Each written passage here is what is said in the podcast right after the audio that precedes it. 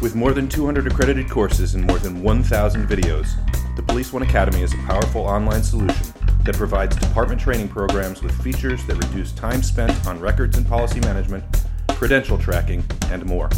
It is law enforcement training made simple and effective. For more information and to get a 30 day trial, visit www.policeoneacademy.com forward slash policing matters. Hello, and thank you for clicking and thank you for listening to Policing Matters, the Police One podcast. I am Doug Wyllie. Hey, this is Jim Dudley. Hey, Jim, you know, uh, the New York Times reported that in uh, New Jersey, some 20,000 plus uh, DUI arrests are in jeopardy because of false verifications due to aging and inaccurate equipment. Uh, a DUI attorney, I think his name is Daniel McGinnis, uh, obtained all of the maintenance records for the Intoxilyzer uh, machines uh, for the decade between January 2008 and January 2018. Uh, as we all know, agencies are required to conduct regular maintenance of all kinds of equipment. You know, obviously their fleets and their firearms and everything else, uh, and that regular records must be kept, and, and, those records must be accurate. They must reflect exactly what happened. Um, back in the day, around a week and a half after the Wright brothers invented the thing, I used to fly airplanes. And it was vital that we used a checklist every single time, even though you could, you could repeat it rote from memory.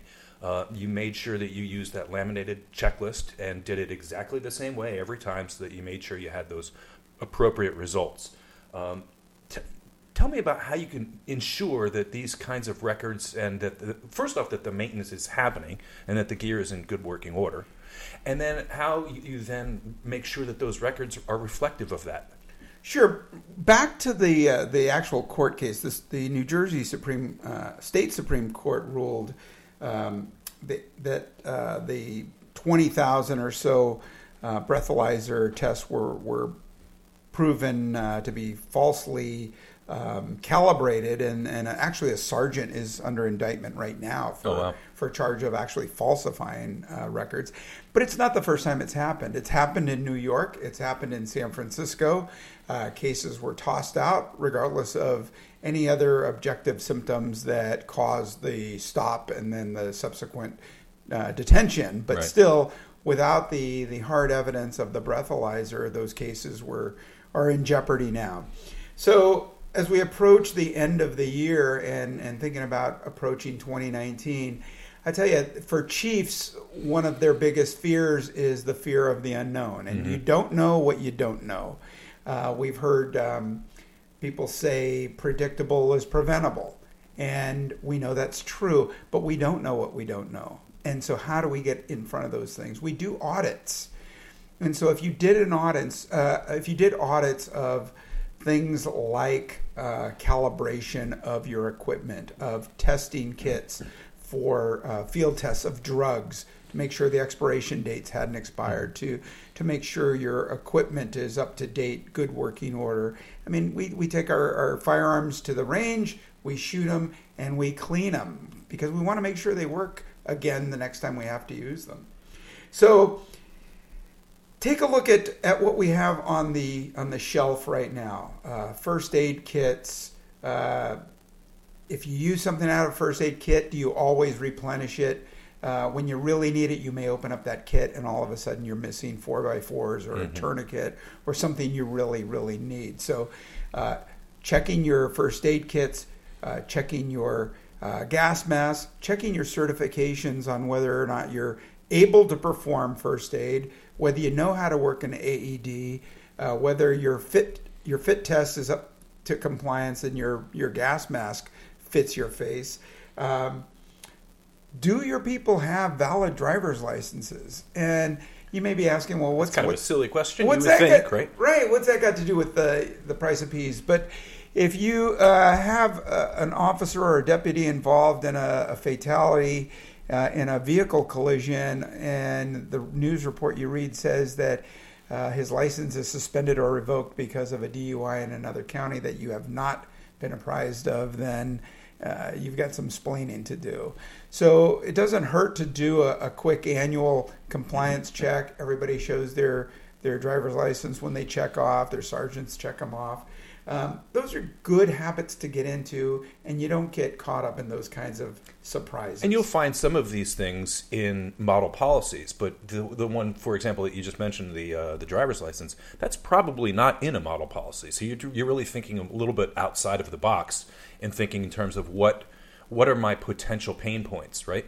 Right, and and like you said, you do it on an airplane. We do it on boats. We have a yeah. checklist. We make a, a float plan uh, it, it's essential. Uh, when you get in that radio car, you do a quick check. You check the back seat, make sure there's no contraband or weapons. You make sure you have enough gas. You make sure your shotgun's loaded. You've got one in the chamber. All those things yeah. that you do for your own personal safety. These other things uh, help you do your job better. Uh, they don't cause for anxiety for you or your supervisors or the head of your organization.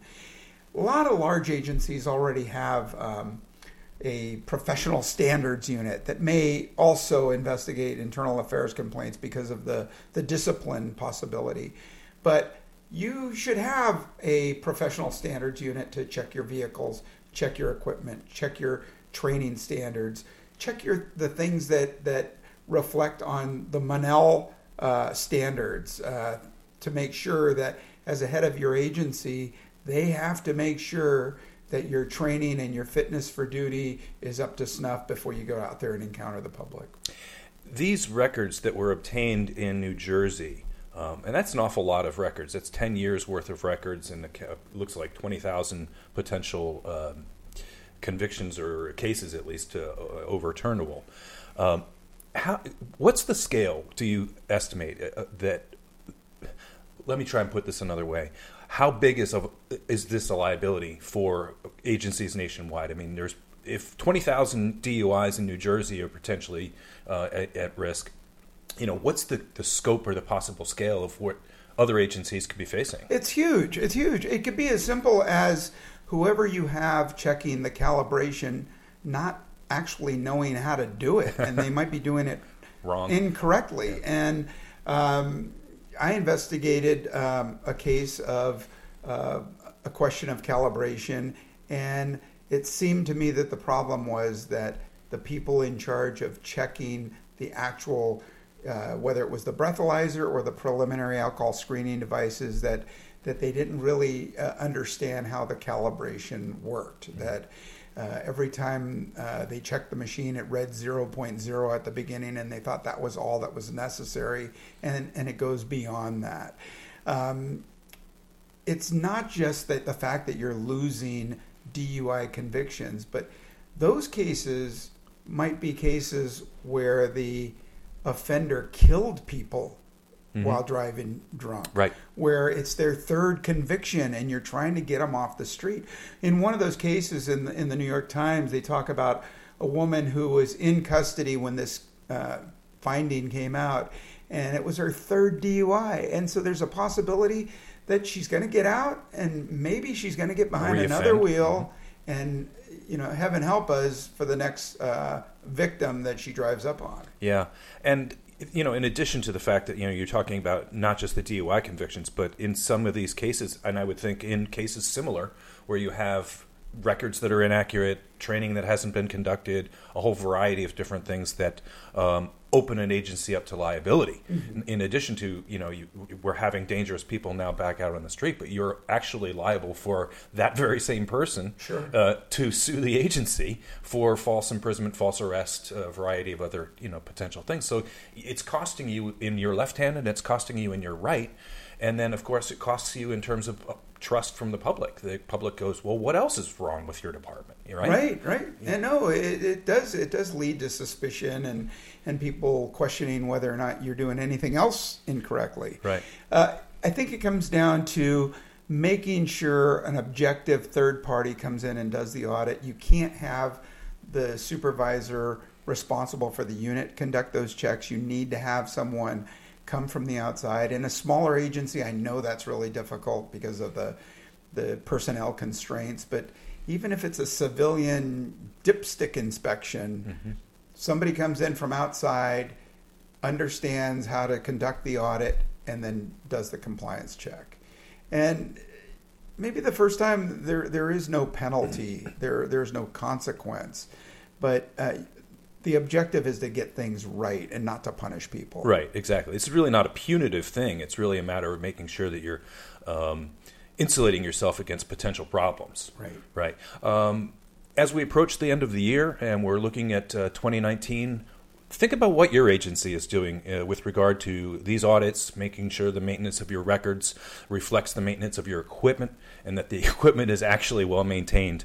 Um, if you have thoughts on this topic, please send us an email at policingmatters at policeone.com. That's policingmatters at policeone.com. Thanks again for listening.